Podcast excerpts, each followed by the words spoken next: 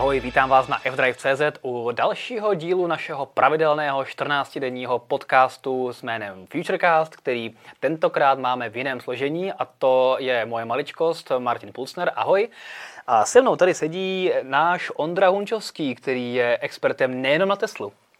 Ahoj a který tady uh, sedí také proto, že s námi samozřejmě jel jako účastník eh, našeho velkého testu elektromobilů do Alp, eh, který jsme dělali minulý týden.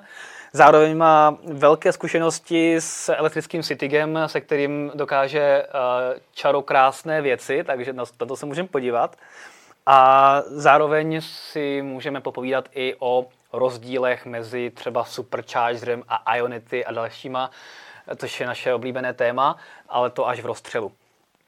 Ale První téma je samozřejmě pro českého elektromobilistu a pro český elektromobilní svět, který je samozřejmě velmi nevýznamný oproti těm všem ostatním zemím. Ale přece jenom tak je představení Škody Enyaq Coupé a druhé karosářské varianty. Jak se ti líbí, Ondro? Líbí se ti víc SUVčko anebo to kupéčko? Ale po té designové stránce uznávám, že to kupečko je asi přece jenom trošku elegantnější a krásnější. A po jiný ne? Uh, no, po té... Já jsem takový docela pragmaticky smýšlející člověk, takže mm-hmm. pro, mě, pro mě jako kupečko je taková jako příležitost Uh, teoreticky pořídit si toho standardního Eňáka za lepší cenu, který Aha. přece jenom bude praktičtější, jako jak, jak to auto je prostě krabicoidnější, tak prostě bude, přestože litry uh, na litrech jako v těch prospektech se to moc neprojevilo, že jo, ale tam se to prostě no, měří pod roletkou a tak. Pod roletkou, přesně tak. A... Takže co si budeme povídat, prostě jak je to krabicoidnější, tak je to praktičtější. Na druhou ale... stranu Tesla Model Y je taky vlastně karoserii spíš sportbackoidní. To jo, ale Tesla jako... neumí, neumí jako, nebo nedělá ty krabicoidní auta, Nedělá, takže tam no. není, na ten výběr, uh, není ten výběr. Jo? Tady, tady, když si můžu vybrat mezi tím krabicoidnějším klasickým nějakým a tím kupéčkovým, tak asi srdce by možná řeklo, bo, možná odvážný, tady srdce, zmiňovat srdce, ale... Srdce by řeklo ale, Enyaq Coupé RS Ivy. Asi jo, asi jo, ale uh, ta pragmatičtější uh, část uh, Ondry by, by řekla asi ten klasický Enyaq. Mm-hmm. No a co říkáš na ten výkon? Ono, uh, vlastně, abychom to uvedli do kontextu, tak vlastně Škodovka už před rokem a půl v září, když představovala svůj Enyaq, tak vlastně představila všechny čtyři motorové verze. Ale to RS se pořád vlastně nedostalo do prodeje, ani u té krabicoidní verze, u té hmm. SUV verze. A až vlastně teďka se dostává do prodeje s tou verzi Enyaq Coupé, vlastně jako poslední z té trojce uh, Volkswagen ID4 GTX, hmm. Audi Q4 e-tron 50, a teďka vlastně to samé auto motorově je eh, Enyaq RS 300 koní. Je to málo, je to hodně, je to akorát? Asi vím, co řekneš, ale no, tak jako když takhle, na to podíváš z pohledu běžného člověka. Jo, určitě, jako v rámci takhle těch koncernových aut 300 koní je víc než do. Samozřejmě potřeba to brát v kontextu s tím, že to auto taky něco váží, není to úplně malý auto, takže těch 300 koní, já si myslím, že cokoliv pod, pod tím by bylo málo, aby si to zasloužilo ten přídomek RS potažmo teda GTX u, u, u sourozence od, od Volkswagenu nebo 50, no. 50 od, od Audi. Ale asi jako v pohodě, no, tak samozřejmě tam je trošku limitující, nebo limitující pro běžného smrtelníka, asi ne moc limitující, ale maximálka 180 km hodině, jakkoliv je o nějakých 20 km hodině zvýšená oproti těm standardním verzím, jestli se nepletu. Ale chápu, že v tom reálném Limitovalo světě... by tě to v reálném světě, jakoby, jak jezdíš ty samozřejmě v Německu? Asi by mě to v 99,99 a tak dál nelimitovalo. A ta možnost ale tam jako by byla dobrá. Možná ta možnost by mě štvalo, že, že tam není. Ani nejde o ty, no tak mělo být vlastně jenom o ty německé dálnice, že jo? Jako já si dokážu představit, že... Já jsem na schvál říkal na německý dálnici. A tak jako sportovní auto znamená, že by, že by teoreticky mohlo mít nějaké ambice třeba i někde na okruhu, jo, na uzavřené trati, kde, kde teoreticky by mohlo jezdit mnohem rychleji bez ohledu, že jo na okolnosti. Nevím, jestli je zrovna uh, Enyaq takový jako okruhový speciál, není, který by není. To, jako tam... to si můžeme jako teďka asi schrnout eh, rychle, jednoduše není. Ale třeba taková odbíhám teďka jenom rychlosti ke Kupře, k Bornu, že jo, tak tam mm. mě to třeba taky mrzelo, že jako to už je auto, který fakt mohlo být. Mm. Vypadá na to, mohlo to být takový jako protějšek ostrýho třeba Golfu Erkovýho, ale zase ta platforma MEBčková to limituje na tolik, že to asi nikdy žádný velký uh, sporták, no, zabiják nebude. Prý, prý jo, jako když uh, jsem byl právě na premiéře, nebo co to bylo, předprodukční nějaká verze ID 5, což je vlastně ENIAC Coupé, Sportback ID4, prostě mm. se splývalou zádí, tak právě tam jako veřejně říkali, že oni připravují jakoby modifikaci MEB platformy pro jakoby ostrý modely, která bude jako o poznání konější. Hmm. Takže já si myslím, že to světlo tady je na konci tunelu, respektive oni prostě chtěli nejdřív obsloužit tu masu a to, co bude stačit 99% lidí, jakože jako opravdu v SUVčku za 6,5 vteřiny a 300 koní, opravdu myslím si, že to fakt jako drtí většině lidí normálně jako bude stačit.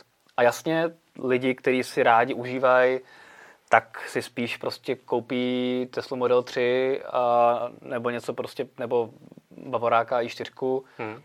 A tady to přijde později, no, ale někdy vypadá, že by příští rok mohli přijít na trh právě jako ostrý modely.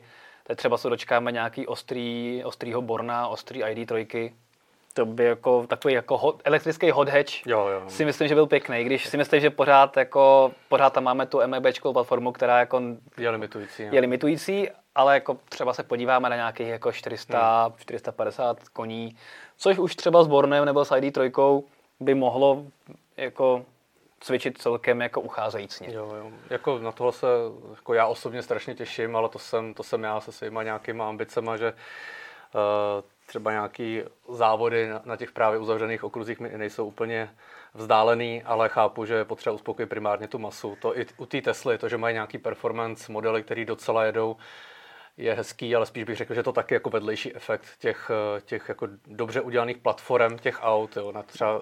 Přístřeva o Playdu, že docela jede teda Myslím si, že Jo, ne. ale ten plét, nebo plét ve skutečnosti ano. takovou prioritu jako taky nemá. Jo, to, jo to, to prostě si malinko, myslím, že by no. zatím nestál Musk, který taky chce se prostě vyprsit s nějakým autem, který bude eh, v uvozovkách konkurenceschopný opravdu těm nejbrutálnějším supersportům, tak by tu žádný plet nebyl, protože sám se nechal slyšet, že priorita je teďka třeba Y, který, na který má neskutečnou marži. A a i proto třeba čekáme na Roadster tak, jak čekáme, že? No, je to tak. Oddaluje se to všechny Cybertrucky, Roadstery, Semi a tak podobně, nebo, nebo třeba i ten malý, to malý auto, budeme tomu říkat třeba Model 2. No. To si myslím, že jako to by mohlo být hodně zajímavý. To nějaký, odbočujeme, nějaký ale, performance variantě, to, ale, ale to mě je... taky jako mrzí, no, protože přesně doufal jsem a čekal jsem, že to zase bude o tom, že jakoby Tesla jakoby stanoví tu laťku, mm a ostatní uvidí ten benchmark a budou se k němu snažit nějak jako se přiblížit. A já jsem si říkal, ty, jakože ta, to nový auto od koncernu, co má být pod ID3, nějaká ta ID1, nebo jak se to hmm. jmenuje, co má být v roce 2025 na trhu, jsem si říkal, ty jo, to se budou mít prostě dva roky spoždění po Tesle a tady Tesla bude brutálně prodávat stovky tisíc takovýchhle aut a možná to nakonec bude jako časově podobně. Já si myslím, že Tesla se dopracovala, teď samozřejmě hodně jsme odbočili, ale, ale navazuje to na, tu, na, tu, na ty priority, které prostě, který jsme načrtli že, že už prostě má uh, nějaký takový ten mini náskok v podobě toho, že teďka má to Y, který jim prostě vydělává, mají neskutečnou marži a teďka posílá do oběhu nějaký model 2 a hmm. jakoby trošku kanibalizovat ten, ten již výdělečný a asi nejvíc výdělečný model by byl nesmysl. Takže až přijde, teď možná naopak čeká na tu konkurenci v podobě Volkswagenu nebo jiných automobilů, který třeba představí menší, levnější auto, tak to bude právě ten správný moment, kdy Tesla představí zase třeba něco menšího. No uvidíme, no, jako uvidíme, co přinese i Škodovka, tam by samozřejmě ten, ten malý model pod svým brandem taky měla časem mít. Strašně chybí, protože máme hmm. tu teďka Eňáka, že jo, který nahradil City Gočko, to snad ani nejde říct, ale prostě no. nemá v portfoliu žádný vlastně levnější, menší elektrický auto, ta hmm. doba elektrická prostě tady je. Takže a zajímavý ale je, že vlastně City Gočko je e-up a hmm a zajímavý je, že Volkswagen teďka vrátil oficiálně do prodeje v Německu, teda ne u nás, protože u nás nejsou ani kvóty, ale v Německu vrátil do prodeje hmm. v pár zemích jakoby e-up, než bude mít toho nového nástupce no, na nové platformě, protože zjistil, že takovýhle auta se fakt jako hodně prodává. Když se podíváš na ty statistiky prodejů třeba v Německu a v dalších zemích, tak oni ty e-upy se pořád prodávají po desítkách tisíc kusů. Jo. I když je to auto, který je platformou prostě mnoho let za když to řekneme jako za, za Zenitem, nebo respektive jako to auto není moc věcech moderní. Určitě no. Ale prostě ta cena a ta užitná hodnota, to, že to auto prostě máš na denní pojíždění, a, ale že ti normálně běžně ujede 200 km, když potřebuješ i víc, že jo, a že se s tím relativně dobře dá. je třeba do Barcelony, že? Dá třeba do, do Španělska, když je někdo extremista, ano, ale jako dá se tak uh, to je přesně něco, co na tom, v tomto profilu jako hrozně chybí. No a když se podíváš, jako co tady máme za tu cenu Dacia Spring, hmm. come on. No. Já si myslím, že ten app jako vydělává, nebo vydělával a teďka možná bude zase vydělávat na tom, že opravdu je v té kategorii těch nejlevnějších aut. Hmm. Ne, že by jako za tu cenu nabízel Bůh ví co, ale je to přesně o tom, že, že prostě stojí těch 500 nebo teďka za ně chtějí docela odvážně 600 tisíc. Já bych upřímně za 600 tisíc takovouhle. To jsem se právě chtěl podívat, jestli. nekoupil. A to, to, jako to jsou, to říkáš německé ceny? Nebo... To jsou přepočtu německé ceny, nějakých snad 620 tisíc před, před těma jejich dotacemi. A ono samozřejmě to, toho, toho Němce to bude vycházet, nevím, 470 po nějaký odečtení dotace, možná míň, a pak to taky vypadá úplně jinak. Mm-hmm. Ale ani nevím, jestli to, jestli ho vrátili s tím záměrem, že na něm něco velkého vydělají, jakože ta marže tam určitě nějaká bude a ne úplně malá na takhle jako už dávno vyvinutým a docela archaickém autě, ale spíš si myslím, že potřebují asi taky trošku si nahnat, nahnat nějakou kvotu, protože jestli jim přišel později přijde později právě to malý městský auto, tak já si hmm. myslím, že to potřebuji vyplnit něčím jiným, aby jim to vycházelo, emis, co se týče toho emisního koeficientu a neplatili pokuty na, na prodej těch ostatních spalovacích Přesně, aut. přesně tak. No. Já teda já si tady dávám uh, nabídku. Už tam jsou, jo? A no není právě tam. Já si myslím, že ještě nemají být. No. Že to ještě má chviličku, nějakých pár týdnů ještě potrvat. No, tak jsem se chtěl podívat na cenu a nic. No. Mám pocit, že lehce přes 600 tisíc, což mi přijde jako fakt hodně, hodně moc a dokážu si představit dost, no. mnohem smysluplnější volby za tyhle ty peníze. A tam to má, jak se správně říkal, nastavený podle těch dotací, takže tam se člověk dostane na nějaký jako rozumný peníze v přepočtu kolem nějakých 450-400 tisíc no. s dotacema. No. Je to tak. Ale zase na druhou stranu říkalo se, že na e-upu i na Citygu Volkswagen jako prodělával. Mluvilo se snad skoro o 200 tisících, já jsem jim to teda moc nevěřil, ale...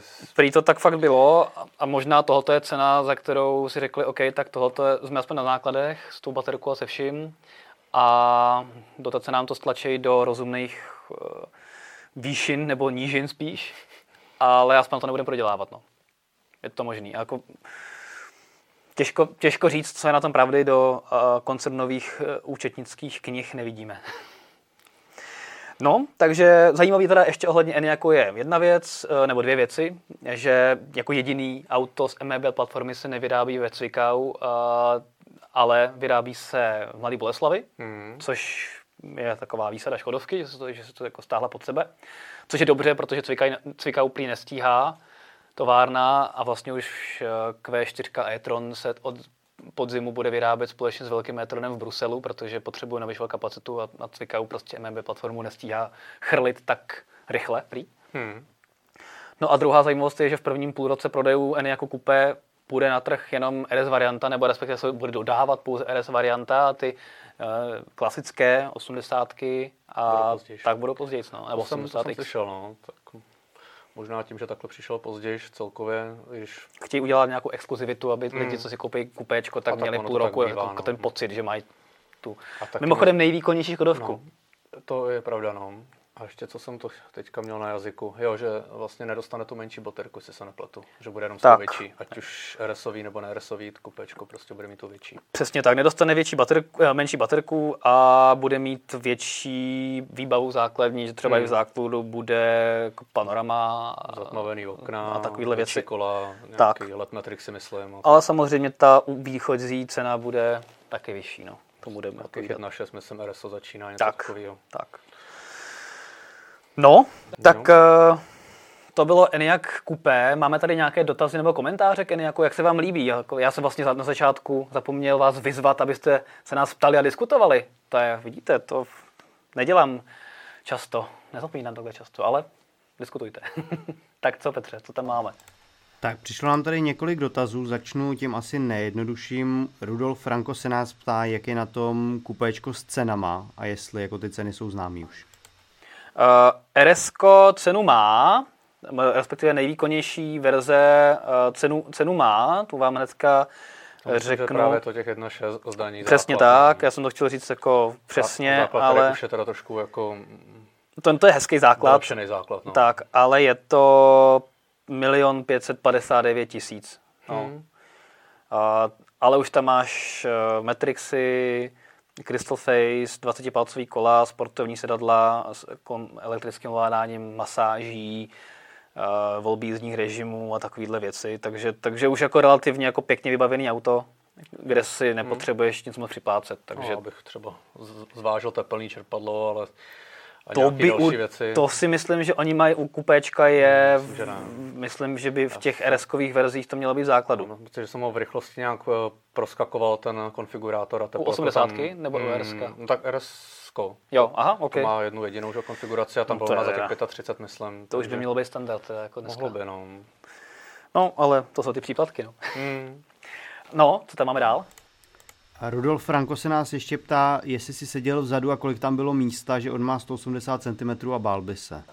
Seděl a úplně v pohodě. 180, já mám 185 a vůbec jsem nebyl nějak omezený, takže tam ta střecha ona neubíhá zdaleka tolik, jak se zdá, takže a, a to obecně platí u, u ID5 i u e-trona Sportbacka, které, který mimochodem tenhle ten týden testuju, tak vzadu fakt i se 185 cm není problém. 190 cm je takový jako limit, bych tak jako řekl, kdy začíná člověk jako škrtat ostrov, když si nesedne trošku níž. Všechno? Nebo ještě něco? Ještě něco? Ano. Tak, potom tady mám další dotaz od JJK Family. Ten se ptá, že jak je možný, že Ionic 5 má velmi podobný výkon, ale zrychlení má pouze 5,2 vteřiny. Jak je to možné? Eh, no, to, tak je to samozřejmě nastavení toho celého ústrojí. A já se teda podívám, jestli to je opravdu takováhle uh, jako ve specifikacích našich, jestli to fakt takhle je. Jako Myslím, že to tak nějak je, no. 72 all-wheel drive, uh, 306 koní, 5,2, jasně, jo, tam, tak za, za prvý, uh, co máme jako zkušenost, tak ty uh, hodnoty, co většinou uvádí jakoby koncernový auta, tak jsou vždycky jako vyšší než to, co je realita. Toto auto jakoby bez problému dosáhne, takže já třeba... To můžu toho City Goučka potvrdit. No. Místo 12,3 jsem naměřil 11,5. No tak vidíš. 8 desetin, podívejte se, co, kdo z vás to má a podívejte, a už jste na hodnotách od ať, ať je koncern. tak. Ne, ale jakože třeba s tím GTXem nebo s ID, uh, eh, ne, to jsem vlastně nejezdil, s GTXem, tak eh, jsem se dostával běžně jako na nějakých 5,9-6 vteřin zhruba jakoby rovných, což je o půl vteřiny méně, než je papírově, takže ono to je uh, jakoby trošku víc, než by mělo být, takže reálně jsme kolem 6 a zároveň je to prostě o nastavení toho pohonního ústrojí, jak to, jak to nastavili tento zrychlení. U toho Ionika je ten kick takový jako mohutnější, větší a můžou tam být samozřejmě i pneumatiky uh, limitující na, na trakci, a i když to u těch, to asi ne, už čtyřkolky, ale třeba mě to velmi překvapilo, třeba teďka, jak jsem byl na testovačkách Renaultu Megane, eh, který mě mimochodem velmi milé překvapil, to je fakt jako fajn auto, ale on má 200 koní na předku, na předku a zrychluje za nějakých jako asi skoro 8 vteřin. Jakože to fakt jako, jako nepoměr. A vůbec to není problém jako s trakcí, ale vlastně o tom, že oni řekli, že oni chtějí mít ten pocit toho zátahu, takže na začátku uměle jakoby ten výkon jako pouštějí málo, aby se to jako a potom se to jako rozjede hodně. Já si myslím, že kdyby to uměli přenést tím předkem, tak to, tak, tak to já jsem se jich, obhajovat, protože... Já jsem se jich přímo ptal, že, protože... Takový výkon přenést předkem prostě není fyzicky možný. To by musel být nějaký drax, dragový pneumatiky o šířce půl metru. No ale jako je tam, jako je tam, určitě tam je v rezerva, jakože to fakt ten, těch hmm. prvních 10-15 km za hodinu, to je prostě fakt takový jako... To si ty goučko jako točí předníma kolama se svýma mohutnýma 80 no, koníkama. No, no. A tady jako jo, takže Megan tam... má, že pětkrát tolik nebo kolikrát. Jako tvrdili, že tohle je ten důvod, ale mm. že uh, dle té zpětné vazby, co tam dávalo hodně lidí, jako lidí tak jako zvažují, že do toho sport modu zakomponují i to, že to bude líp zrychlovat jako vy od nuly, takže že tam bude ten kick, mm. který známe z elektromobilů, který tam není. Jako. Takže je to vlastně o naladění kombinace asi víc faktorů. No. Tak, potom tady mám ještě dotaz od Štefana Tahuna, jestli známe nějaký dodací doby těch nových Eniaků. Eh, těch kupéček, ty jsou na tom ještě relativně dobře a RS teďka, když si objednáte, tak, tak na jaře vám přijde. Tam je to, tam je to v pohodě. Hmm. A myslím, že vyhrožovali, že jako neotálet, protože velice rychle to, se asi jako... Ano, to jako neotálet, vyberou. No. ale na druhou stranu i z toho důvodu oni začínají s tou rs nejdražší verzí, hmm. aby si jakoby, tu marži měli co možná nejvyšší na začátek, ale zatím, zatím jakoby prodejci, co jsem tak jako zjišťoval při tom představení, tak jakoby na jaro běžně jako ještě přijímají objednávky, ale už se to jako začíná samozřejmě naplňovat. A potom, když si otevřou objednávky a dodávky těch běžných verzí, tak to samozřejmě pak bude skákat do ještě dalších dodacích dob. No. Hmm. A zatím jako dobrý. Pokud byste chtěli RS, tak máte šanci ho třeba v květnu, dubnu, v květnu mít. Tak jo. No a my se jdeme podívat na naše hlavní téma a to je cesta pěti elektromobily do Alp.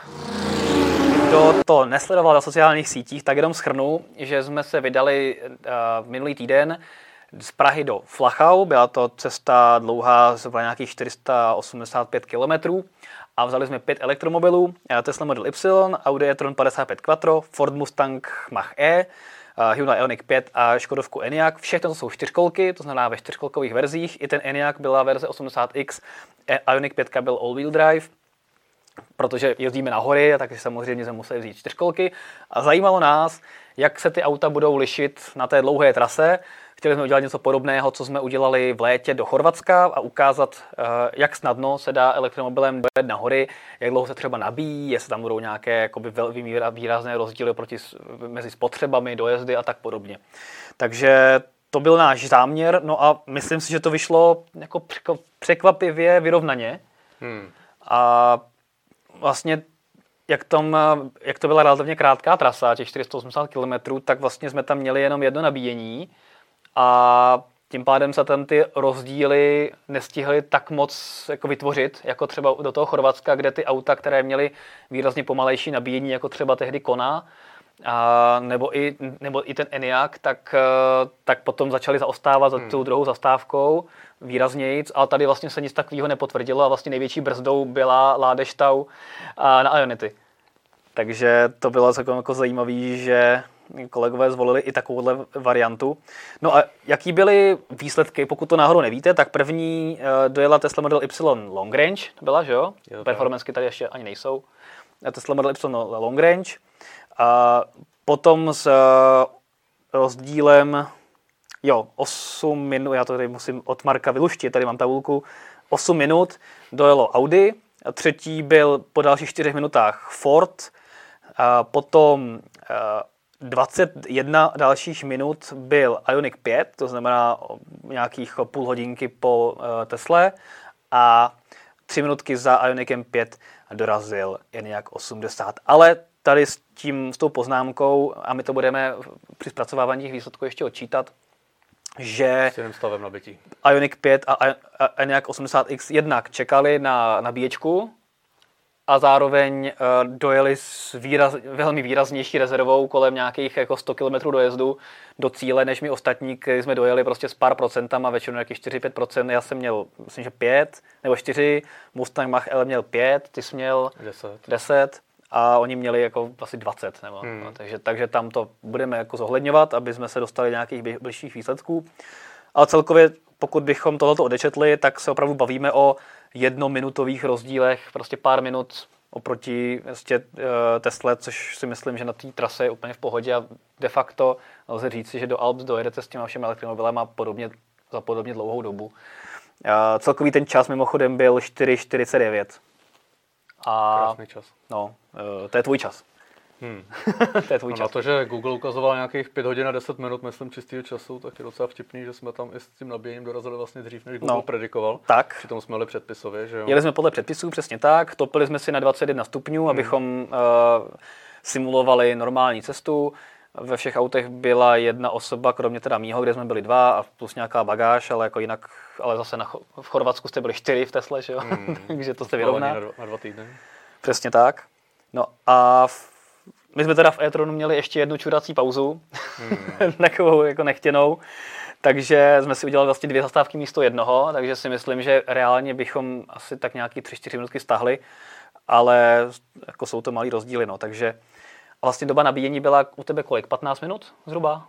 Já jsem se teda ještě jako zpětně nedíval, ale bylo to podle mě do 15 minut, bylo to fakt krátký a mohla být o těch třeba pět minut klidně kratší, abychom hmm. dorazili s těmi zhruba 5%, co jsme tak nějak plánovali, abychom všichni dorazili, protože to jsme považovali za takový jako bezpečný minimum, kdy jsme věděli, že v té cílové destinaci teda můžeme nabít, což se teda, jako jak si zmiňoval, těm dvěma posádkám úplně nepodařilo, takže na úkor toho je potřeba to dopočítat eh, v jejich prospěch, protože opravdu by nedorazili o 20 minut později než ostatní, kdyby dorazili se stejnými 5%. No. Mně se líbilo, jak to komentoval uh, Míra Tomíšek, který jel s Ionicem 5, že si prostě zač- zapil nabíječku, a šel si rozbalit svačinu a to auto se nabíjelo tak rychle, že říkal, já nabíjím, nabíjím, svačím a najednou, ježišmarja, vidím, že mám o 20% víc, než potřebuju a sakra, tak to rychle musím odpojit. Hmm.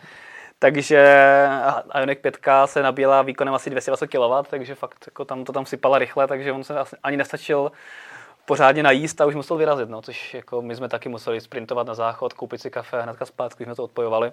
Jo. Takže jako Kdybychom měli normálně, tak si tu zastávku uděláme delší zase, než to auto vyžadovalo to nabíjení. Takže takový to, to jako, že člověk nedojede na hory a musí xkrát nabíjet a polovičně dojezd a umrzne cestou v kolonách. Ty si mimochodem v koloně na chvilku uvíznul a neumrznul si.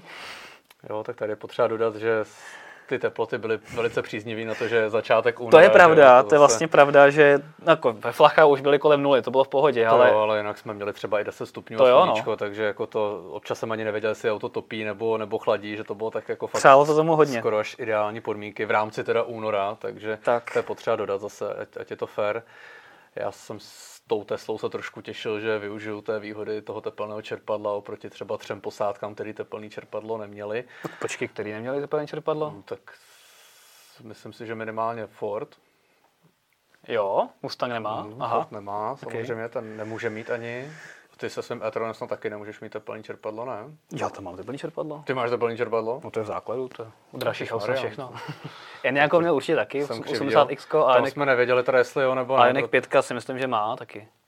Tak oproti vlastně na druhou, na druhou stranu, jakoby, zase kdyby byly jako nějaký hodně velký mrazy, tak to teplní čerpadlo moc úplně jako už efektivitu hodně ztrácí. Kolem těch takže... minus pěti je ten, ten limit, je to no, ještě jako funguje. Kolem nuly by to bylo ideál, no. Určitě, no. Ale, ale já třeba musím říct, já jsem vlastně před dvěma týdnema, dva týdny zpět, jel a, podobnou trasu, ale ne, teda, ne teda do Flachau, ale do Lofru, ale jako hmm. kilometrově to bylo ještě o něco díl, 500, 520 kilometrů. A jeli jsme i s dětma, takže ještě víc naložený auto. A bylo opravdu jako fakt plískanice pod nulou, celou dobu sněžilo, fakt bylo hnusně. A dojel jsem tam taky se spotřebou nějakých 25,5, takže ono se to, vy, ono se to vy, docela jako vy, vyrušilo, že jsem měl pomalejc kvůli té plískanici, hmm. takže ale dojel jsem se stejnou spotřebou, no podobnou spotřebou, jako když jsme jeli 130 do, do toho Flachau. Takže ono se to zas tak potom moc neliší, protože člověk jako reálně jede pomalej, když jako sněží a je, a, a je hnusně. Samozřejmě, kdyby bylo minus 10 a bylo by sluníčko, tak by bylo zajímavé, jak by se to pohybovalo. No. Jo, to, to mě třeba trošku mrzelo v rámci toho, že... Těšil se, jo? Uh, tak jako byl to test, že kde jsme chtěli nějakým způsobem reflektovat ten reálný dopad té, té zimy na ty elektromobily, což se asi podařilo jenom z části. Jeli jsme do Rakouských Alp, jeli jsme v únoru, to ano, jeli jsme do kopce, že jo. Ano. Takže byly tam jako předpoklady toho, že, že opravdu to bude mít uh, vypovídající hodnotu, jenom ta teplota si myslím, že to trošičku... To nevychytáš, no. To, jako to... Neplánovali jsme to tak, aby nám to vyšlo takhle. To ani nejde, to jako. Prostě to, no. Poskládat pět aut dohromady, takhle půjčit, uh, tak to už je samo o sobě kumšt. Jo. A ještě plánovat počasí, to ne, no. Na druhou stranu, kdyby jako bylo to počasí horší pod nulou a nesvítilo by sluníčko, tak jako asi se shodneme, že ten rozdíl by nebyl jako markantní. Možná bychom o pět minut strávili díl na té nabíječce, ale Přesně, no. jinak jako to, je, si to můžeme asi uh, bezpečně schrnout tím, že to auto opravdu, nebo ten elektromobil už není tím limitem při no, tom to, cestování na ty další trasy. To fakt ne, no. S okolností vlastně, uh, když jsem zadával v Tesle do té navigace ten, to Flachau jako celou destinaci, tak vlastně jako první, první trasu to vybralo tu ještě úplně kratší, že asi o 80 km s tím, že nabíjet nepotřebuji vůbec. Ano, to, ano, ano. To samotně mě překvapilo. Nakonec teda to přepočítala s tím, že radši do toho vloží nabíjecí zastávku a pojede tou, hmm. tou rychlejší trasou. Ale opravdu i těch 400 450, nebo teďka nevím, kolik kilometrů jsme 480, no. 480 dokonce, No. tak eh, s nějakou 10-15 minutou zastávkou to opravdu mi nepřipadá nějak limitující. Jakou jsi měl vlastně spotřebu s Teslou, pamatuješ si to? Já mám pocit, že mi ukázala, uh, určitě 19 to začínalo, mm-hmm. něco kolem 19,5, možná 19,8. Mm-hmm. U té Tesly je potřeba jako eh, si přiznat, že, že ta reálná spotřeba vždycky je nepatrně větší, než co ukazuje eh, to počítadlo. Většinou třeba těch 5% tak nějak subjektivně připočítávám k tomu, abych se dopracoval k, to, k tomu reálnému číslu, takže řekněme třeba 21 a bez- bezpečně. Ale i tak myslím. by to mělo být nejúspornější auto, co jsem koukal. Mělo na to i předpoklady, nebo tak, tak, tak. jak papírově, tak prostě si myslím, že to tak dopadnout asi mělo. Je pravda, že kdybych já jel stylem, jakým bych běžně jel, to znamená ne úplně předpisově, eh, no tak zadání znělo jasně předpisově a to jsme splnili, ale jako po Benešovský skoro dálnici jet 90, to, to, to mě až, až bolelo, jo, takže já bych tam jel prostě, přiznám si, jel bych tam 110, na té dálnici bych taky měl 130, jel bych třeba 145 nebo 150. K tomu superchargeru bych, pak- bych pak nedorazil z 25%, ale, ale třeba z 12, ale aspoň bych si užil těch 250 kW na té V3 superchargeru, takhle jsem si je vlastně ani neužil, protože jsem přijel moc, moc nabitý, jo, takže ve výsledku, kdybych jel podle sebe, tak si myslím, že minimálně 10 minut bych ubral. 10 Na té minut myslíš? Myslím si, že spíš 15. OK. Protože uh, samozřejmě měl bych větší spotřebu, Hmm. ale vůči těm 250, na který jsem si ani nešáhnul, tím, že jsem právě dorazil s LG, že víme, jak se chová LG baterka na superchargerech nebo prostě na těch hyperchargerech, uh, úplně se jí nelíbí to rychlé nabíjení, pokud není fakt hodně vybitá, tak uh, myslím si, že ten, ta nabíjecí zastávka by byla stejně dlouhá a akorát bych ušetřil tou, tou, tou rychlostí cestovní. Takže... A nebyl tam teda nějaký další supercharger po cestě, kde bys dojel jakoby s větší, Byl. nebo s nižším? Byl, ale už to, už to nebyla V3, už to byla V2. Teď Aha, Aha, bych sice dorazil třeba s 10%, Jo, ale jo. už bych nabil vlastně stejných zhruba 150 kW, jako hmm. jsem nabíjel na té V3, nebo tam jsem viděl na chvíli 200, ale to bylo opravdu jen takový záchvěv rychlej A jiný stanici se neskoušel, jakoby, že by si jako řekl, s Teslou, jako co bych, co bych no zkoušel. tak, že bys, že bys Ale jakoby měl zase další... asi 7 superchargerů za tu cestu. Takže jako, že bych, že bych hledal nějaký 8. 9. jako Jo, no tři- tak jako, že bys stranu, to by- optimalizoval ještě ten čas, ale chápu. To ne, no. Tak hlavně s Teslou, že jo, která má 400 voltovou architekturu, tak jako neexistuje nabíječka jiná než Supercharger VZ3, který by, který by uměl tu Teslu nabít uh, větším výkonem než 500 nějaký- ampér, no. Jakoby, Tam je, tam je limit no. těch 500 ampér, což třeba u nabíječky typ, typu Ionity nebo jiných hyperchargerů tohle typu znamená asi 180 kW u Tesly, když to ta V3 právě to dokáže nabít těch 250 Hmm. tím, že tam sype asi 800 ampér. Tak. Bylo něco, co ti překvapilo u, na té cestě? Jakoby u aut nebo obecně? No, docela jo. A? To? Překvapilo mě, překvapilo mě, že e-tron dorazil t- relativně brzo za mnou. To si, to si nech... A ještě k tomu s čurací pauzou. No tak, dobře. No tak pět minut jsme ztratili, no, určitě. Ano, tak, no dobře, tak je. Ale tak, Já si myslím, já si myslím, že jako kdybychom ne- nedělali tu čurací pauzu a jel bych na ne tak ohromných kolech, já jsem měl jedinej 21, takže by dojel třeba tak jako minutku dvě po tobě. A kdyby to hodně hrotil a přijel bych fakt jako s nulou, s, jedno, s jedním procentem, tak možná i stejně nebo dřív. Ale to už by bylo moc když velký vezmu jako z druhého pohledu, tak já jsem si přivez těch 10%. Ano. Ještě asi 100 metrů před, před tím cílem tam bylo 11 a u Tesly 11 znamená ve skutečnosti tak jako 15-16, takže kdybych jako odečetl ty procenta, abych byl na stejných čtyřech, co byl ty, tak bych měl fakt 10 minut jakoby k dobru, ale Tak. Eh, To si myslím, že už je fakt honění jako minut, který vlastně je úplně bezvýznamný, protože v, kontextu s tím, že to byla pětihodinová cesta, jako je, Je to, no. je to vlastně úplně jedno. A, no. a shodli jsme se na tom, že ta zastávka pro nás by normálně byla jako delší. Jako aspoň teda pro nás jako by byla určitě delší než nějakých jako 14 minut. Nebo Pro mě to bylo nekomfortní, já jsem si stihl odběhnout na záchod a smutně jsem tam koukal na, ten, na tu nabídku toho fast foodu, že bych si taky třeba něco dal a ani ten fast food jsem vlastně nestíhal. No. Takže a i tak jsem vyrazil později, než, než bych chtěl, protože jsem si, jak jsem říkal, přivezl že, nějakých 10,5% do, do Buďme fér, já jsem tě zdržel s videem. Nechtěl jsem to říkat. No. Stejně tak jsem nechtěl říkat, že si tři minuty nabil v Českých Budějovicích. No jasně, když stojíš, tak nabíjíš, ale na 75 se, no to jo, tak je to místo na 150 se, nebo na 200, jako lepší tam na, nic. No určitě, jako, A pravidla elektromobilisty je ABC, always be charging, takže jako, když tak. jsme se rozhodli zastavit na benzínce a zrovna tam byl hypercharger, tak bych byl blbý, abych to tam nedal. Jen bych tu pětiminutovou čurací pauzu neprezentoval jako pětiminutový zdržení v momentě, kdy se tam pět minut nabíjel na 75, ale jako to asi tak... No, víš, jak dlouho trvá autentifikace a, a zajížďka a tak podobně. Já si myslím, že to tak jako 3-4 minutky reálně bylo. Hmm. Jo, tak to jsou fakt To, to už je fakt jako Ale překvapilo mě třeba, že i ten Mach dopadl relativně dobře, o toho jsme měli trošku obavu. To Hmm. vlastně auto z našeho portfolia. Tam ještě sbíráme sami zkušenosti, jako co, jak, jak, se nám, jak se nám osvědčí a zatím jsme, jsme jako, byli jsme k němu takový hodně skeptičtí, protože v té zimě opravdu vykazoval docela, docela děsivý parametry. Pamatuješ si, kolik měl spotřebu na, na té cestě do Alp? Eh, Mám to někde vyfocený, myslím, že v tom telefonu, co tady na mě kouká, takže já se možná ještě to ještě- podívat. to ale jsme myslím, ještě dohromady. 20, 20, no jak ten e-tron nějak, 20, kolem 25, 26, jo. ale Hmm.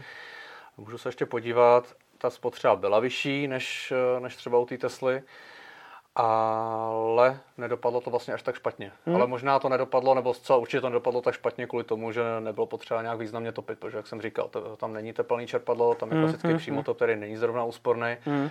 A když jsme s tím jezdili tady v okolí Prahy, tak eh, na plný, nabíjení, na plný nabití to auto ukazovalo dojezd nějakých 250 km, což reflekto, reflektovalo právě ten předchozí jízdní styl s tou, s tou spotřebou, co, co mělo. No jo, ale jako asi to nebyl jízdní styl úplně Byl to jako úplně- víkendového řidiče. Byl, byl. Jo? Úplně normální, eh, běžný styl. Hmm. Skoro až eko styl, ale tam se opravdu protopilo pomalu třetina z toho, co se projezdilo. Jo. Takže jako v tomhle tom ten Mach má poměrně velkou slabinu, Mhm. ale ta se neprojevila na téhle další vzdálenosti. Jo, jo. protože za prvý nebylo moc potřeba topit a hlavně při, při té rychlejší cestovní rychlosti to, to nikdy nehraje nějakou významnou roli. No.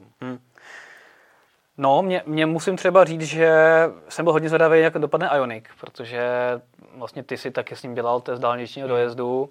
Já jsem s ním taky jezdil a ač je to auto, který se mi hrozně líbí, tak jako na dálnici žere jako tank. Je to tak, no. Ta aeronika není úplně dobrá a tohle je navíc čtyřkolka. Hmm. A Z toho jsme právě měli docela špatné zkušenosti, že já jsem vlastně dostal na starosti, když jsem měl dělat ten dálniční uh, test spotřeby. A je pravda, že ten, tam opravdu ten dojezd není bůh ví jaký. Na druhou stranu dohání to tou, tou rychlostí toho nabíjení, Tak, která, no. která bych řekl, že je opravdu hodně nadstandardní. tam se to krásně protlo, no. Tam jako je vidět, kdyby, kdyby měl Ioniq 5 400 V architekturu, tak si myslím, že to nebude dobrý, ale takhle to do, krásně dohání. Stejně jako vlastně ten e-tron taky jako žere, a No, nabíjí no. se pořád jako rychle, Jo. takže to dokáže dohnat. Sice- To, v tom Chorvatsku se to, když jeli do Chorvatska, tak jako tam se to přesně jako Je to tak, hodilo. no. Já jsem odpojoval se 70 kW vlastně při nabíjení, ty jsi tam sypal vlastně furt těch 150, leč jenom 150, ale vlastně až Tak. do 80% ten Ethernet v tomhle tom jako má velkou výhodu, že člověk to až tak moc ne, neřeší, že, že nemusí přijet s vybitým autem, že já když bych chtěl minimalizovat ten čas s tou Teslou, stejně jako třeba i s tím Machem, nebo co tam jsme měli, uh, Enyaka, Hmm. to, to, víceméně to jsou tři auta, které mají de facto schodnou nabíjecí křivku, tak tam je prostě potřeba tím trošku přemýšlet, dorazit radši, radši vybitější, aby si člověk užil těch třeba 150 kW nebo, nebo lehce přes. Ale u toho Eternu to není potřeba řešit. Jestli přijedeš z 50% nabíš do 80 nebo z 20 do 50, hmm. tak je to stejných 30%, stejně, stejně, stejně rychlých 30%. Trošku mě mrzí, že jsme nedokázali tam mít eh, BMW iX s 50 verzí, Hmm. jako s velkou baterkou, eh, která je vyprodaná bohužel v testovacím portfoliu českého BMW není, takže to jsme si museli nechat zajít chuť. Ale třeba za rok jsem zvědavý, protože má přijít facelift e-trona, který má být stejně velkou baterku, tak jsem zvědavý, jako jak se to pohne. No, to, to Hmm. si myslím, že by mohlo být celkem zajímavý dojezdově. A necháme možná prostor čtenářům, nebo čtenářům, divákům a posluchačům. A jestli se nás na naši zimní cestu elektromobily chcete na něco zeptat. Tak já začnu tím, že tady doplním informace od Míry Tomíška, který píše, že musí teda připomenout, že Ioniq 5 měl taky ze všech nejmenší baterii a nabíjel 18 minut, z 1% nabil do 63%. Musíme říct, že Míra dojel opravdu do Ionity s eh, jedním procentem. A já jsem mu říkal, že tam nedojede. My jsme si volali několikrát po cestě, já jsem mu říkal, že tam nedojede, že to nemá zkoušet. A dojel, ale teda musel výrazně zvolnit. Já jsem koukal na GPS, jel tam nějakých 95, s- už poslední a, část cesty. A já, já jsem ho vlastně dojížděl v momentě, kdy on odbočoval na Ionity, tak já už jsem ho vlastně předjížděl s e-tronem po 15-minutové nabíjecí zastávce, takže on opravdu jel hodně pomalu, aby vůbec na to Ionity dojel. Ale prostě tam potom mohl využít tu maximální nabíjecí křivku, ale jako, jako bylo to velmi těsný, no. Je pravda, že to bylo trošku komický, no, když jsem ho tam uh, předjížděl na té dálnici. Scho- uh, scho- jo, ty jsi dokonce ještě no, předjel, jo. To neměl říkat, ale on byl trošku schovaný za kamionem. Podle mě jako... ani, ani těch 90 nejel, ale, ale třeba jo, no. Každopádně ne, tak, uh... hezky to spočítal. Já, já obdivuji každého, kdo takhle jako dorazí. Jo, přesně, přesně. Ale každý správný elektromobilista si sáhne na želvičku a dojede s nulou. A musí to vyzkoušet. A samozřejmě musíme říct taky to B, že Míra s tím Ionikem 5 jako neměl zkušenosti stejně jako Honza s Eniakem 80X, který jsme vyzvedávali ten den ráno a hnedka jsme ho do toho posadili. Stejně jako Kuba vlastně tak, s Machem. Ani takže, s tím nemáme tu zkušenost, takže když se tak. mě ptal, eh, jestli dojede k Ionity, když mu to ukazuje vlastně de facto schodný čísla, jako ta dojezdová vzdálenost, a ještě to má vlastně do kopce celou dobu, tak jsem sám říkal, že to možná jako dobrý nápad není a jestli jo, tak ať jako hodně zvolní, protože představa, že tam řešíme jako nějaký odtah z eh, k nabíječce jako by nebyl úplně příjemný. No. Tak. tak ještě jednu věc, co jsem nezmínil, tak je jako nabíjení. Vlastně já jsem vůbec nenabíjel na Ionity, já jsem vlastně se sešel s tebou hmm. na stejné stanici, jako kde máš supercharger, tak tam vlastně je 8 hyperchargerů, hmm. a dvoustovek, asi pětek a některých jsou 75 jenom teda. Takže já jsem se vyhnul Ionity a dobře jsem udělal, protože jsem koukal do aplikace a i v autě to je vidět, že tam ten den bylo docela natřískáno. Hmm. Jako vždycky, když jsem viděl, že jeden stojan byl zelený, tak během pár vteřin zase byl červený, takže bylo vidět, že tam fakt se ty auta točí. No a doplatili na to kluci. Uh, Mustang nabil hnedka, ten, ten nemusel čekat, ale už ten Mustang měl štěstí, protože opravdu vklouzl akorát nebo přijel v momentě, kdy odjíždělo jedno z těch čtyř aut a pak kluci, teda, kteří dorazili, nebo myslím, že Eňák dorazil asi pět minut právě po Kubovi, takže si musel dalších no. 7-8 minut počkat. A tam za mě jako bylo škoda, že se kluci jako online nepodívali dopředu uh, a nezvolili prostě jinou stanici, který po cestě jako Bambiliarda a že to fakt jako sázeli na to Ionity. U toho Ioniku 5, ano, 8 architektura, tam jako je dobrý využít tu maximální rychlost. Určitě, na druhou no. stranu jako zase nenabít tak dlouho asi si myslím, že by určitě nebyl rychlejc někde jinde, než kdyby čekal eh, na to Ionity. No. Ale jako zase musíme být fair a říct, že co jsme se bavili, tak oni čekali nějakých pět a sedm minut. Jo, jako, že nebylo to, to zase tak hrozný. No. No. Ale je pravda, že čtyři stojany asi je to tak, no. To riziko, že se to stane, eh, není jenom při těch testech, kdy se, kdy se banda pěti aut si vzpomene, že pojede stejnou trasu ve stejný čas eh, do Rakouska, ale to se prostě stát může, takže pokud bychom měli tak nějak jako v rychlosti načrtnout téma Supercharger versus Ionity, tak jako co si budeme povídat, tak já jsem měl, nebo já jsem nabíjel na 14 stojanovém nebo 16 stojanovém ten první Supercharger a v tom Flachau, kde jsme měli cíl, tak tam jich bylo 18. Jasně, ne vždycky jsou to takhle výkonné nabíječky, k tomu se dost... dělají o výkon. K tomu ale... se dostaneme, no, k tomu se dostřelu. Já jsem ještě chtěl eh, říct něco k tomu Ioniku a ještě no. nechat prostor eh, čtenářům ohledně toho, aby se nás, nebo diváků, aby se nás zeptali. A možná nejdřív ty dotazy a komentáře, jestli tam jsou ještě nějaký Petře na nás. No, akorát teda bohužel ty komentáře nejsou k tomuhle, akorát teda Míra Tomíšek teďka ještě píše, že jako udělal chybu, že měl nabíjet tam, kde ty, že by sice nevyužil těch 220 kW, ale nemusel by jet pomalu a nemusel by čekat. No a vlastně ten dotaz, jenom ještě rychle přečtu, tady je od Martina Oplíštila. Ten je konkrétně na Ondru a ptá se, jestli ten tvůj 24-hodinový rekord v Tesla Model 3 byl někde oficiálně zapsaný. Oficiálně zapsaný nebyl, pokud se nepletu, my jsme o to ani nějak neusilovali, někoho jsme tam neměli přizvanýho, takže bez toho to asi úplně nejde. No. Jako patřičně jsme to zdokumentovali, takže si myslím, že tak nějak neoficiálně by to někde zapsaný být mohlo. Máme k tomu kompletní telemetrii k tomu, aby, aby se to dalo považovat za uh, nějakým způsobem nesfejkovanou, nes, nesfejkovanou akci. Takže klidně by si myslím, že by se to zapsat mohlo. Jako když jsme to dělali s Bjornem ty dva roky zpátky, tak taky, taky to vlastně světová média, jestli to můžu takhle odvážně nazvat, eh, tak oni to taky prezentovali jako světový rekord, ale samozřejmě v Guinnessovce se to neobjevilo, takže... Tak příště. Takže třeba příště, no. A tam bylo takových rizik, že se to nepovede, že jako platit 50 eh, tisíc někomu jenom za to, že, to, eh, že, že přijede a bude tam 24 hodin na nás koukat. A, a pak ti upadne kolo skoro, tak... No, no, jako to Už takhle jsme byli dost vystreslí, no. Ale to jsme trošku odbočili. Další dotazy, nebo ne? Uh, s tou cestou do Alp souvisí taky naše téma ohledně modernizovaného Ionika 5, protože teďka v minulým týdnu prostě se zahájily objednávky i na českém trhu uh, modernizovaného Ioniku 5, který má větší baterku, hmm. 77,5 kWh uh, využitelnou, což je mimochodem stejná baterka, jako má už teďka Kia EV6, ale z nějakého důvodu kapacitního se prostě Ioniq 5 v Evropě prodával s tou menší baterkou, jenom se 71, což bylo znát samozřejmě na tom dojezdu. Hmm. Takže tady to, kdybychom jeli do těch Alp, tak by těch 6 kWh určitě bylo znát. Nemusel by mírat i 90, ale i 105 třeba. Tak, takže pár minutek by to určitě dalo. Zároveň uh, by měl mít možnost manuálního předehřevu baterie a lepší termomanagement, to znamená před tím nabíjením opravdu by uh, nemělo docházet ke cold gateu. Na druhou stranu, ano, přáli nám podmínky, ale v našem testu se to uh, nepotvrdilo. Hmm. Na, naštěstí ten cold gate těch 220 kW vy, uh, dosáhnul. No a zajímavostí je, že za příplatek si můžeš do něj dát už virtuální zpětí zestávka. Takže to jsem docela zvědavý, jak, až si to vyzkouším, jak to mají udělaný.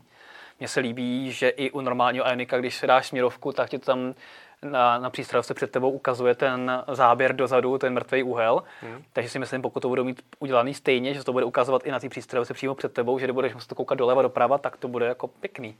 To je zrovna věc, kterou si říkám, jestli Tesla skopírovala vyloženě tady od Hyundai, nebo, nebo to taky měli v plánu, jo. ale vlastně v nedávném updateu, že zhruba nějaký dva, tři měsíce zpátky právě přibyla tam ta funkce, že při vyhození směrovky tam vyskočí vlastně na displeji ta kamera z, z, z té dané strany. Hmm.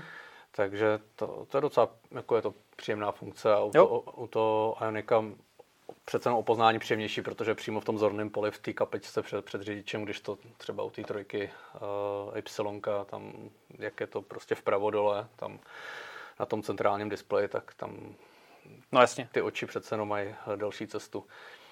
A jinak jo, jako ten Ionic, když dostane těch 5 kWh navíc, tak to si myslím, že taky jako leco změní. Mm.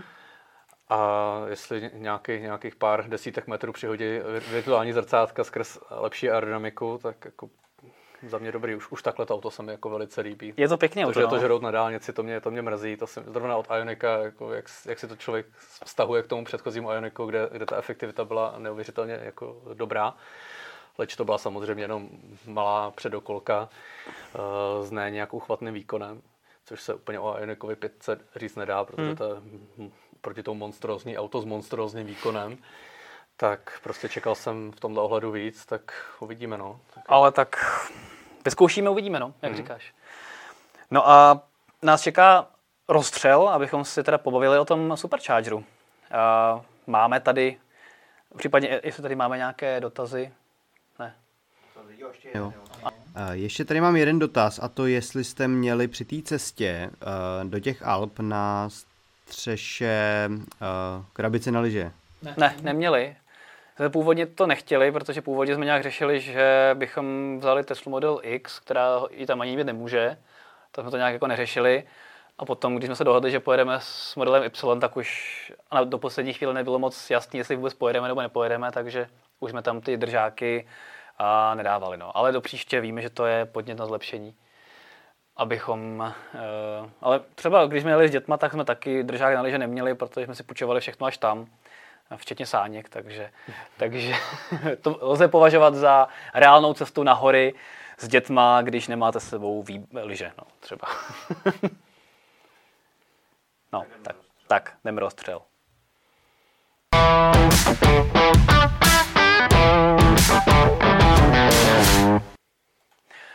No a v našem rozstřelu si rozebereme vlastně trošku to téma, co si nakous, a to je superchargery versus zbytek sítě, a respektive jestli si myslí, že stále jsou superchargery konkurenční výhodou Tesly, anebo už ne?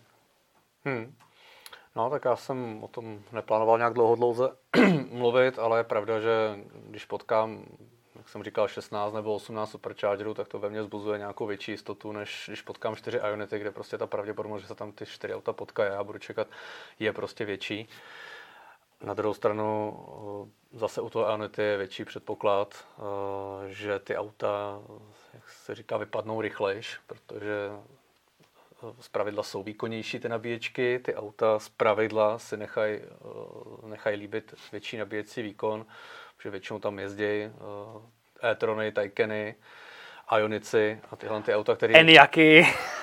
jo, tak... Uh, dokonce auto, který se nabilo na Ionity, na který musel náš Eniak čekat, byla Tesla Model 3. Dokonce, no. Což jako, no, dobře. Máš po cestě 6 superchargerů, ale jedeš na Ionity. Mm, já to nechápu, ale třeba by mu to prostě nevyšlo, nebo, nebo tam má nějaký, nějaký oblíbený fast food nebo něco. Těch důvodů může být spousta a proč ne, nebo si fakt myslí, že to je rychlejší a ono to často rychlejší je, že když, když, uh, když by mu to třeba nevyšlo na tu V3, která je rychlejší, tak uh, ty V2 superchargery, kterých přece jenom je pořád ještě víc, hmm. tak uh, ty disponují výkonem maximálně 150 kW, mnohdy i méně. A to zase je potřeba říct, že jako Ionity, co dává jenom 100, 120 kW, asi jako žádný takový podle mě neexistuje. No to ne, no. Takže... no. Všechny dávají 300 pady, no. no. nebo měli by. Měli Akorát by. to nikdo neotestuje. Nevím, co protože... se stane, když, když tam bude 4 nebo v lepším případě 6 tonů a bude tam 6 aut připojené. Já si myslím, že prostě 350 nedostane každý auto. No zatím ani nemůže.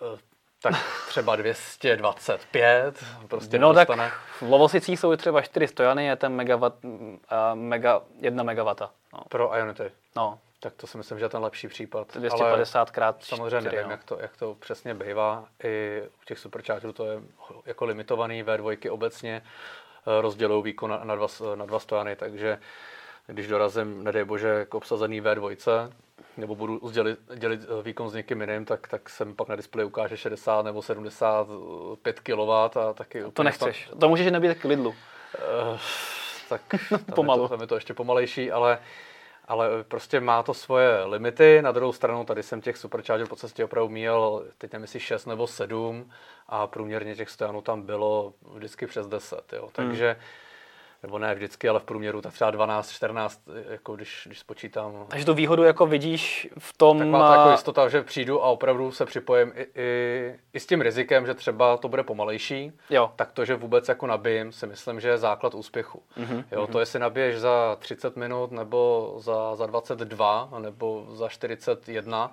si myslím, že je menší problém než to, jestli jako nabiješ. A představa, že tam někde musíš odstavit auto a teprve čekat na někoho, až se odpojí, nebo mezi tím si budeš odskočit třeba, že jo, budeš doufat, že tě někdo nepřed, nepředběhne jiný ve frontě, ale to, tohle by se podle mě stávat právě nemělo, že jo? To se, to se stává, ano, tahle u levnějších benzínek uh, nejmenovaných.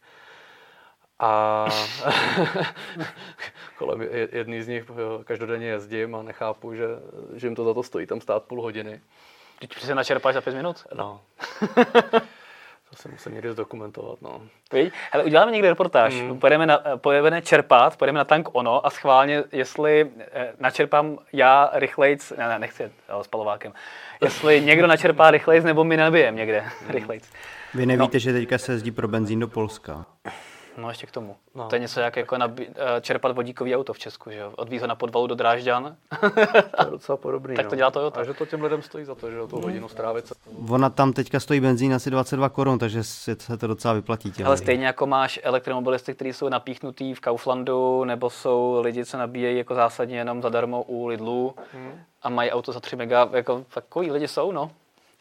No, uh, co, co bych právě chtěl probrat je, v rámci toho superchargeru, že vlastně častokrát, když se zmínil supercharger, tak se to srovnává vlastně s nějakou jinou konkurenční sítí, jako třeba to Ionity, což mně třeba přijde jako hrozně vlastně uvažování, který není už správný, že správně máš, těch, těch stanic máš vlastně kolik, nevím, desítky tisíc těch ultrafastů, hmm. nebo tisíce ultrafastů a stovky tisíc jako by stanic, který máš sjednocený třeba do jedné sítě, a jako je ti víceméně jako jedno, jestli tam máš logo s ptáčkem, nebo tam máš zelený logo s kytičkou. Pro tebe je důležitý, že to máš online v autě, že přijedeš a to auto se začne nabíjet hmm. a že si můžeš vybrat po té cestě ne 6 superchargerů, ale jako 10 ultrafastů hmm. a je ti víceméně vlastně jedno, který využiješ. A to si myslím, že ta otevřenost je, nebo ta nabídka je to, co jakoby je zatím jakoby, že hodně lidí to nechápe správně, že hodně lidí si myslí právě, že OK, tak jsou tady superchargery a pak je tady síť Ionity, superchargerů je dvakrát víc a na každém místě je 8, krát, 8 nebo 12 stojanů třeba, tím pádem je to výrazně větší síť, a je to konkurenční výhoda, ale nějak jakoby pomíjejí to, že vlastně těch ostatních ultrafastů sdílený do jedné sítě je vlastně ještě víc než těch superchargerů a těch možností na nabití je strašně moc.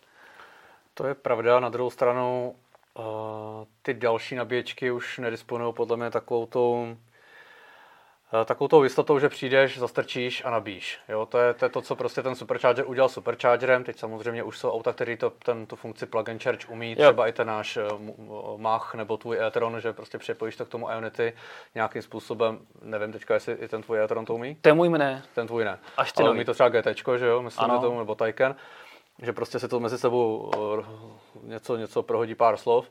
A fakt to a... je taková výhoda? Já že si jako, myslím, že jo. Když srovnáš Takže, u toho macha, jak dlouho to třeba trvá, tak jako jestli no, je opravdu... To zrovna, tam to třeba jako zrovna trvá a nevím, jestli to takhle trvá i u té Audiny, předpokládám, že asi teda jo, protože ten, ten proces bude velice podobný, ale u té Tesly ta komunikace probíhá, já nevím, 7 vteřin a už to no, nabíjí. Vlastně, tak to je to uzavřený systém, který nesplňuje žádný standardy, udělala se to Tesla sama pro sebe, že jo? Takže no, tam... tak standardy to splňuje asi úplně stejný, ale jakoby ten, no ne, tak ten... mnohem kratší cesta je tam v té komunikaci, protože to je jejich, jakoby, ano, že jejich jako auto, dalo by se říct. Stojan se zeptá, backendu Tesly no, uh, může nabíjet? Může. mezi sebou tak. a nemusí se spovídat nějaký třetí straně, takže tak, tak, tak. určitě jako jo, ale dává to podle mě v tom uživateli nějaký pocit jako jistoty, že, že to prostě vůbec proběhne. Mně se teda nestalo, že by někdy nezačal nabíjet, nepamatuju si to, že by nezačal nabíjet supercharger. Ale pamatuješ si, že, že několikrát vypadnul, viď? Pamatuju si minimálně jednou v životě. Do Chorvatska zrovna, když Já si myslím, že možná i dvakrát v životě si pamatuju, že, že byl třeba nefunkční a třeba při cestě do Chorvatska, no, vlivem asi vysoké teploty, nevím, ale prostě přestal třikrát vlastně vypadlo nabíjení a musel jsem to znova obnovit, takže neříkám, že to je, že, že, že je to dokonalý, ale ty nabíječky mimo to Ionity, tak vnímám jako, že asi nějak to proběhne. Je to, je to, je to nějaká další, další prostě síť, kde, kde, kde můžeš nabít, mm-hmm. ale jak to proběhne, za kolik peněz to proběhne. Bylo to krásně vidět třeba i na tom Kubovi, který měl toho Macha k dispozici a jako měl přístup k těm nabíječkám, ale prostě bál se tam přijet a nevěděl, co se stane, jako jestli, jestli se to no. začne nabíjet, jestli to, skrz tu aplikaci to pustí, jestli to bude stát. No, uh, protože neměl tu kartu, že jo? No, měl aplikaci. Aplikaci měl, no. Ford Pass přímo, jo. ekvivalent uh, Ethereum Charge nebo Audi Charge, nebo jak tomu říkáte. Takže jako mohl se obsloužit, ale jasně, neměl s tím ty zkušenosti. Možná, kdyby, uh, kdyby takhle jezdil častěji po těch nabíječkách mimo Ionity, hmm. tak, tak by třeba ty jistoty nabil, ale uh, já nevím, no. U toho superchargeru vím, že to bude vždycky nějakých 8-9 korun za kWh, strčím, nabijím. U Ionity to vlastně taky vím, že to takhle dopadne, ne, ne pro Teslu, ale třeba pro to Macha nebo eh, e-trona, Ionika, tyhle, ty, tyhle ty auta, nebo tyhle ty automobilky, které stojí právě za tím zrodem uh, Ionity. Ale ty další nabíječky, ty tušíš, kolik tě stálo teďka nabíjení tam u toho superchargeru, jak jsme se potkali? No jo, je to, jako, je to vlastně super, že to je jednotná cena za všechny, za všechny nabíječky v té dané zemi, takže nemusí řešit, jaká to je síť. Ale jakoby ty ultrafasty vycházejí... Když jsem se podíval třeba do toho Ford Passu, tak občas tam byly zbysilý ceny, tam bylo třeba 50 Eček za, za hodinu třeba. Jasně, no tak to závisí, ale jako máš tu službu. A myslím, ale... že možná i třeba 70 jsem tam viděl, máš... občas třeba jenom 13. Jo, jo ne, ale tak bylo jako... to fakt neskutečný jako nepoměr. Jo, tak tady je to naštěstí stejný, třeba u toho Audi je to stejný pro všechny nabíječky v dané hmm. zemi, prostě DC má stejnou cenu, AC má stejnou cenu a nemusí jako nic hmm. řešit, což je jako fajn. Ale a na cestě tím... tam jsem třeba nabíjel na tý, ani nevím, co to bylo, nějaký Smatrix, no, tam u toho. To je docela spolehlivá síť. Tak, jako 8 hyperchargerů, takže tam kapacitě nebylo a na cestě zpátky v Linci, tam jsou dva hyperchargery taky u MV. Hmm. A fakt jsem se jako naučil důvěřovat tomu, že když mi auto hlásí volno a je tam, hmm. přijedu, pípnu, nabíjím a fakt jsem nikdy neměl žádný problém a to jsme jako vymetali jako opravdu jako v Itálii různé nabíječky ACčka, hmm. vždycky to fungovalo. Jo, tak jako, hele, já tu zkušenost moc velkou nemám, to, že teďka máme čerstvě v portfoliu Macha, tak dost možná Budeš přicházet, ne? budu možná přicházet na tyhle, ty, jako k těmhle těm zkušenostem, když člověk má tu Teslu, tak jako to tomu doporučí ty nabíjecí zastávky přes tu Teslu, nebo přes ty superchargery, teď už teda začíná komunikovat právě třeba s Matrix, nebo tyhle ty další, eh, další třetí strany, ne v Čechách, ale, ale no v zahraničí. V, uh, v Tesle je vlastně ještě Fastnet. Eh, Fastnet, no, teď možná, jestli jsem to... Eh, Fastnet je v te, jako ten druhý, ta, ta druhá síť v Tesle, která no, jakoby i... Smartix as, asi ne zatím. No. nejsem si jistý. A ta je ale- nejbližší Fastned je v Německu. No. Oni jsou jako hodně jako Benelux a tak podobně. Mm. V Německu taky jsou, úplně- jako No, třeba to jsem na západ, no. Na Fastnedu jsem třeba nabíjel, když jsme jeli z, nevím, odkaď, jako z Norimberka, Hmm. před hranicema s Českem, tak je jako jeden Fastnet, taky Hypercharger. Taky přijedu, pípnu, neřeším. No. A je mi fakt jako jedno, jestli tam je nad tím žlutá střížka nebo fialová, nebo Jo. to svítí tak nebo onak. Ale chápu, že ten psychologický efekt, že přijedeš s Teslou a zasuneš Teslu, že takový jako takový Nevím, jako, Je to o tomhle tom zrovna, ale... že jako, máš tu jistotu, že to k sobě jako patří. Hmm. Ne?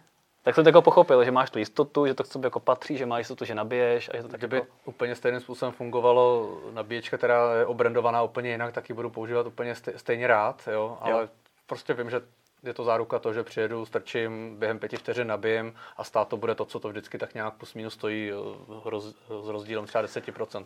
Ale jak říkám, já nejsem ten, kdo má tu zkušenost uh, uh, u těch nabíječek Ionity a dál. Pro mě to trošku džungle, takže jako já bych to neměl asi úplně jako kritizovat v momentě, kdy s tím tu zkušenost nemám. Jo. Hele, pro mě to je taky džungle, jenom prostě věřím tomu, že to jako funguje a zatím mě to teda nikdy nesklamalo, ale Hmm. Já tady přidám uh, komentář zase Míry Tomíška, který píše, že když se vracel, tak chtěl nabíjet v Linci na Alpitroniku 300 kW a vůbec mu to nešlo se spustit a musel jet až prostě dál. jo, to jsem chtěl říct, no, že vlastně ten Ioniq 5 eh, ne na cestě tam, ale zpátky, že měl fakt jako komunikační problém, že ten Ioniq občas jako s těma stojanama různě problém má, no. Hmm. A je to Hypercharger stejný, jako tady používá pražská energetika, tam problém nebyl. Takže by mě zajímalo, kde byl, kde byl problém, no. Ale to bylo na cestě zpátky až, no. A ještě teda poslední dotaz se tě zeptám jako na jakoby Tesla uživatele hodně, tak eh, jestli je za tebe dobře, že Tesla teďka odevírá ty superchargery dalším značkám, anebo, nebo to jako Tesla jak vnímáš jako eh, něco, co tu konkurenční výhodu potom jako smaže.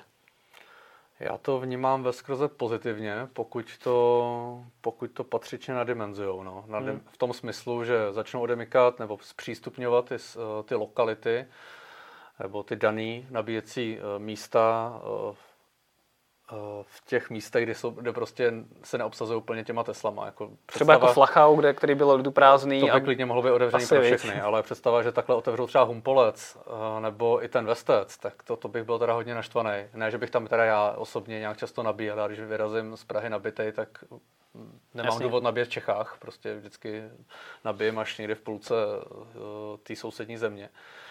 Ale za mě jako určitě jo, ale nesmí to být na úkor toho komfortu toho, toho Tesláka, když to takhle řeknu, protože Mhm. myslím si, že spousta těch, eh, těch Tesláků Teslistů teda. nebo Teslistů. Nebo abychom byli, te, abyste A- nevnímali Ani jako raz těch výraz, výrazů jako nepoužívám standardně, ale myslím Řidič si, že Tesly.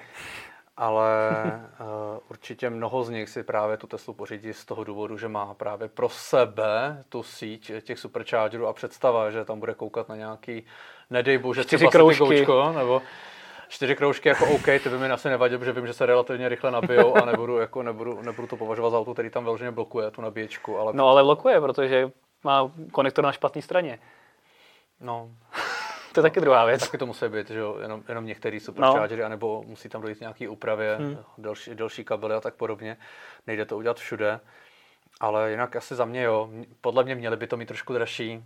Ne třeba tak diametrálně jako u, u Ionity, že, že s tím Fordem, e-tronem a tak podobně dostanu 8-9 korun. A, No což a teďka je, uh, to jsem se díval, třeba, třeba ty, um, teďka jsem si dělal zrovna screenshot z aplikace a vlastně ceny teďka, já to mám na počítači, ale vlastně ceny těch eh, superchargerů v Německu, kteří otevřeli, no, no, tak vlastně pro bylo o trošičku dražší. ne? 0,7 eura za kWh. Jo, Hmm, to- vidíte to v aplikaci, to můžu ukázat, nebo se podívej. to jsem někde viděl jako Ale, třeba... s tím, ale s tím paušálem, který si zaplatíš, Hmm. tak se dostaneš na stejnou cenu, jako má Tesla, Teslista, Hmm. těch 29 centů, nebo prostě těch 8-9 korun. Jo, jo. Já jsem Takže- někde viděl právě rozdíl třeba 30 centů versus 40 a říkal jsem si jako OK. To bylo v tom Holandsku třeba, no, ale teďka jsem viděl No. právě ty německý a tam je to jako velmi velký jo? rozdíl. No tak dobře. Tak. Takže to je, to je správně.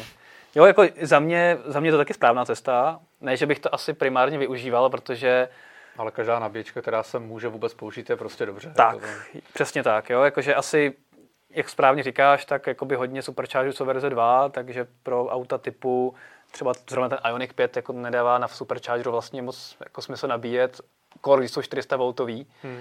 Takže to bych taky byl zvědavý, jak se to chová třeba. Tak jako smysl, no. Když bude třeba řekněme 150 kW, tak jako Ioniq, který je nabitý na 50%, stejně jo, si moc jasně, víc nevezme, že jasně. jo? Ono... Jo, ale jakože asi to nebude dá úplně Kvůli... primární způsob nabíjení pro lidi mimo hmm. Teslu, ale jako záloha se to hodí. Jo. To si myslím, že je super, že se to prostě otvírá, že prostě někde v tramtári, jako když někdo si chce dělat to příkoří, jezdit do hmm. Bulharska hmm. elektromobilem, tak ano, tam po cestě jako jsou nějaký dva, tři supercharge, které se jako opravdu můžou hodit a místo prostě nabíjení na 70, stovkách, tak tam hmm. nabiješ 150. To je jako asi, asi OK. Tak tam se to hodí. No a poslední téma, nebo máme tam ještě něco ohledně rozstřelu, nějaký komentáře? Ani ne. Ani ne, ne. Eh, možná ještě bych teda doplnil tady jedinou věc, kterou psal Míra, že když tam nabíjel eh, na tom Ionity, tak jeden z těch čtyřech stojanů zabírala klasická kona a nabírala 43 kW. No, to je, to je smutný příběh. No. Hmm. Když jsem ti tehdy pouštěl nabíjení pro Citygo ve Francii, tak taky, kdyby tam náhodou bylo jako kdyby tam náhodou přijel nějaký elektromobilní projekt s pěti elektromobilama na cestě z Francie do někam, tak by asi taky nebyli nadšený, že tam taháš kolik, 30? No, možná ani to ne. No. no. a tak to já bych to občas člověk potká, no. benevolentně samozřejmě pustil, a tak tam to zrovna bylo místo, který, který byl absolutně volný. No jasně. Jak jsem se nechal slyšet, Ionity buď jsou úplně prázdní, nebo jsou naopak eh, přeplněný. Tak... Oni byli jarňáky a jako je teda pravda, že já jsem třeba to Monze Ionity, kde mm. byla ta Ladishtau, tak to je jako vzhledem k tomu, že jako máme být v Salzburgu, tak jako tam to jako jezdím kolem relativně často mm. a jako Ládeštau jsem tam nikdy jako nezažil, takže mm. mě to taky jako překvapilo, ale asi jarňáky hold jako udělali svoje, no.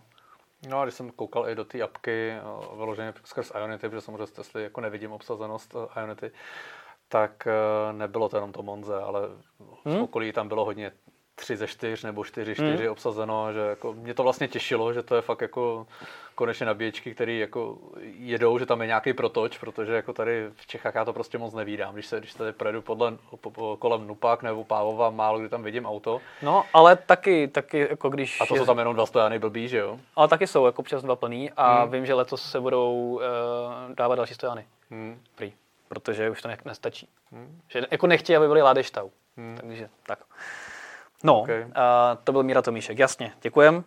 No a poslední je takový funny téma, je, jak si vede low cost elektromobil, když teda půl milionu, nevím, jestli low cost, dobře, ale elektrický Citigo ve slalomu proti ostatním autům a Petr tam kroutí hlavou z nějakého důvodu.